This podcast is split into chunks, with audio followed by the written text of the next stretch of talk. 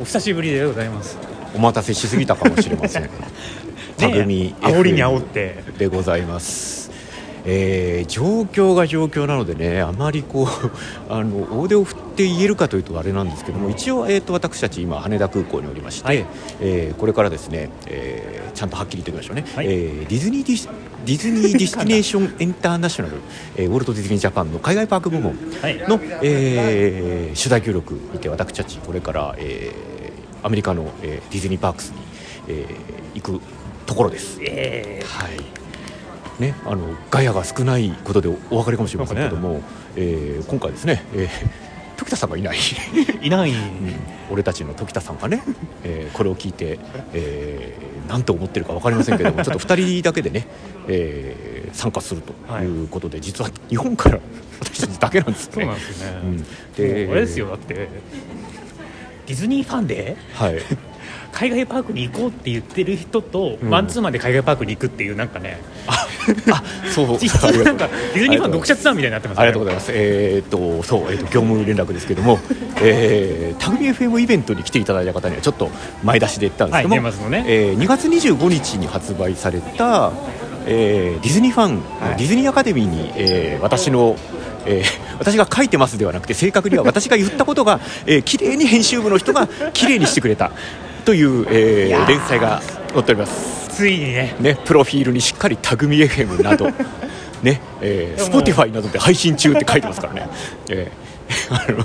多分編集部の人は何かよくわかんないけ どそのまま右から左に乗っけたんだと思いますけども、えーつまり「タグミ FM」ディズニーファンに、えーデビューしましたデビューしましたねということなので、えいーやーねしかも僕あ写真にも見切れてますからあ事のーなん実を出たに等しいですよ写真載ってたって写真載ってましたあのサンプライトのね向あかあいにーそうだそうだあの写真使った使ったねあのディズニーファンの人と行くたびに毎回それ探してますからなのでね、えっ、と、えっ、とですね、まだ正確には、えー確定はしてないんですけども、はいあと2回。乗ります来月再来月来月再来月乗ります、で、えー今回次次回はディズニーワールドディズニーワールド、えーはい前編後編な予定なので、えーそちらもぜひお楽しみにしてくださいという、えー連絡事項を、はいえー重大な連絡事項はいということで私たち今から US パークに向かいますイエイええあの久しぶりだからねちょっとねコロナウイルスのね話がねなんか自粛自粛の方向に向かってはいるんですけども結果的に私たちあのまあアメリカの方がね安全なんじゃないかと言われながらでもここで急激にサンフランシスコでもなんかあの、えー割と緊急事態の状態になってあのチャイニチャイナタウンがあったりするんでっかそっうん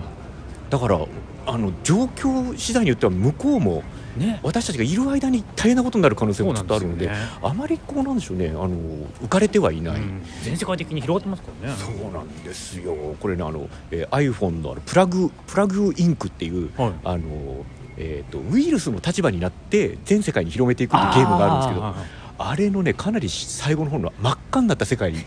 近いですねなのでちょっと私たちもちょっとそこのあたりは気をつけて、はいえー行きたいの無事と、うん、あんまり浮かれないように帰 ってこれしなければいけまあそうなですいのねでインフルエンザが流行ってますからね向こうはえ今回はちょっとカードの保険以外にちゃんと保険に入ってき ました、ええ普段入ってないんですよ直前直前にデんィズニーワールド行った方で、はいはいあの現地で扁桃あー腺そうでし炎たねになった方の記事を読んで、ねあのものすごい有用な記事を残してくれてありがとうって話なんですけど、あれを見てちょっとねカード保険だけじゃダメだなと 思って、えー今回急遽入りました。ね、ということで、えーこれからまずうーんロロササンンゼルゼルススのの方方に、に、ええー向かってですね、えーまたちょっと現地でもちょこちょこと、ねえーお話をしたいと思います。ということで、えーあ結構人ガラガラだねだからですねいやそりゃそうだよねですね本当に行くのって言われましたから ねいろんな人からいや、うん今朝トランプが日本時間の今朝ねトランプが会見するって言ってちょっと怖いそうそうそうそうそうそ う心臓頑張ってるって言ってたからあ入れてくれんのかなこの人たちってそうですねあのもう行ってしまえばトランプが一回入れてくれればもうそうですねここっちのものであとは、あとはもう返してくれればいい早く帰れってね いう可能性はありますからね。そうなんですよなのでちょっとこれから、えーいろんなところに多分行くはい、うー旅になります、えーというぐらいあと何か ちょっとじゃああれかな、えー、とまず時間もちょこっとあるそのうでですねまあ、あとは余談です余談です、はえっ、とそうだな最近の話題で言うと、うんなんかもう見たんでしょ2分の1の魔法あねあのいやその話は絶対触れ ない絶対触れないあのプーヤ君が試写会でプーヤ君と時田さんが試写会で見たなって思った時にはこの2人基本的にミュートしてますから 何一つ喋ってくれるんだっていう感じですよねまあそういう時期になった、まあ、映画館もねちょっとね今あねえ怖い厳ですしいだよろうねなすっごい楽しみにしてんだけどなまあちょっとねあの、えースキマスイッチの圧が強すぎますよね日本ね予告が、えーあースキマスイッいやまあチそのれで言うと日本で嫌われてるんタレント声優ゴリ押しで中身を言わないのを今本国がゴリゴリやってるじゃないですか 映画そうかタレント声優でしかないじゃないですかあれそうだよねまあちょっとピクサーがちゃんと続編じゃないオリジナル作品を作った時には結構な冒険だとうんだけどその冒険をしなければ、えー、と得るものはないっていうふうに当時ラセターが言ってたんだよね、当時のあのグッドダイナソーの頃の話なんです けど、うん、だからリスクはあると、うんうん、で今今年はねリスク2本うんやるわけですからリスク2本じゃないけど、うんね、ソウルっていうのもあるんでちょっとそこも楽しみソなウルは割と監督推しじゃないですかまあねあの監督がねやっぱり一番今屋台骨になっちゃってるんで、やめないでねっていう感じですよ で一応ね私たちあの行くと、まあ、あなたは見てるからいいけど、えー、2分の1の魔法のスニークピークうんやってて、あれはちょっと体験したいなというのと実はあじゃあ体験してあここまでかーって言われあて、の「ね、トイ・ストーリー4」の時に結構私押したんです よあースそうですニーよねクピークを見てめちゃくちゃいけると。うん思ったんですけど、まあ、うん、まあその先は言うの好きですよ好きですよ「トイ・ストーリー4」ものすごく好きですよあのうんあれは冒険してるとあ続編なのにちゃんとリスク取ってるんで。でうんあの一応29日か2月の29日に先行上映するんだよね、おあのアメリカでーは、はいはいであだったら、えー、とダウンタウンディズニーで見りゃいいやと思ったけど AMC シアターってもうないんだよねそういえばあそうアメリカはない違うカリフォルニアもないですなよくねなっちゃったんだよねそうそうだまあ見る見る時間もあんまないけどあそこにありますよねあのーちょっと離れたとこちょっと離れたとろころなんだよね、うんなのでねちょうどそのタイミングというのと、えーまあこっからあとムーランかムーランとかもねそうですねもうそうで、まあ、ムムーランーランはまあ、おまあ、大丈夫だろうなと、うんそうですかいやいや大丈夫じゃないうん、なんかちょっと冒険してるしなんかうんうん知らない方がいるみんなみんなねみんなねマレフィセントの影がある大き すぎる、うん、そうそうあれあれあれこそ冒険をしていやなんかエキスポでトレーラー流れたじゃないですか、うんムーランでその時のタイムラインの反応を見てると、なんかそのまんまで素晴らしいみたいな感じだったんですけどうんそうだね、うんえ違うなんかやっぱりね、もう、まんまじゃなくないそうう意味で言全うと然そういう意味で言うと最終的に見終わった後に、なんでジョン・ファブローにお願いしなかったんだって話になるかもしれないですけどうね、んジョン・ファブはねジョンフマァブはねンダロリアンで頑張ってくれてるんでね、忙しいからね、そうそうそうそう、マンダロリアングッズもね、ある見てくれるといいなっていう。うんディズニー専属の人じゃないですからねそうなんだよなだねまああのジョン・ファブローのねシェフシリーズをねネットフリックスに取られてしまったので、ねうん早くやるべきだった早くやるべきだったなということとあとはまあえっ、とまあこれを聞いてる時田さんが何て思うかって話ですよ ね。うん、ねそうなんだいなくなってしまった時なんですそうそうだんだんねタグミもね徐々に徐々に人が減っていくという形になったりしますので、まあ、今回はねちょっと2人で、えー地道にはいやっていくとね、あまあ、後半多分ね疲れて喋ってない可能性があるのでねそうですね早めに 早めにいろいろ多分ね会うタイミングもねそうなんですよ結構バラバラに行動してる可能性が高いので何にせよちょっと私たちこの旅行で「ライズ・オブ・レジスタンス」をクリアするというのが一そうなんですよ番難関なんですよ。そうなんですようんおそらく毎朝収録は待ってますよねこれそうそうそう毎朝ね毎朝だ よね毎朝だと日本時間で結構、えー、と夕方とか午はい後とかになる可能性があって、えー 生中継するかもしれませんけ どもまあ聞いたところで何のメリットもない、ねうんそうなんですよあのあのはっきりはっきり言いますと「ライズ・オブ・レジスタンス」に関しては今回の取材対象には、えーなっていないので私たちが自力で行かなきゃいけないんですよ。完全にえー普通の人と全く同じスタートラインから戦わなければならないそうなんですそうなんですあの一応今回その、えー飛行機とホテルはうん取っていただいた、あのここ置いて取っていただいたんですけども、えーファストパスくださいって言ったらないって言われた あのそういう力はない誰も持ってないっていう話らしいんで とにかく朝のあの争奪戦うんに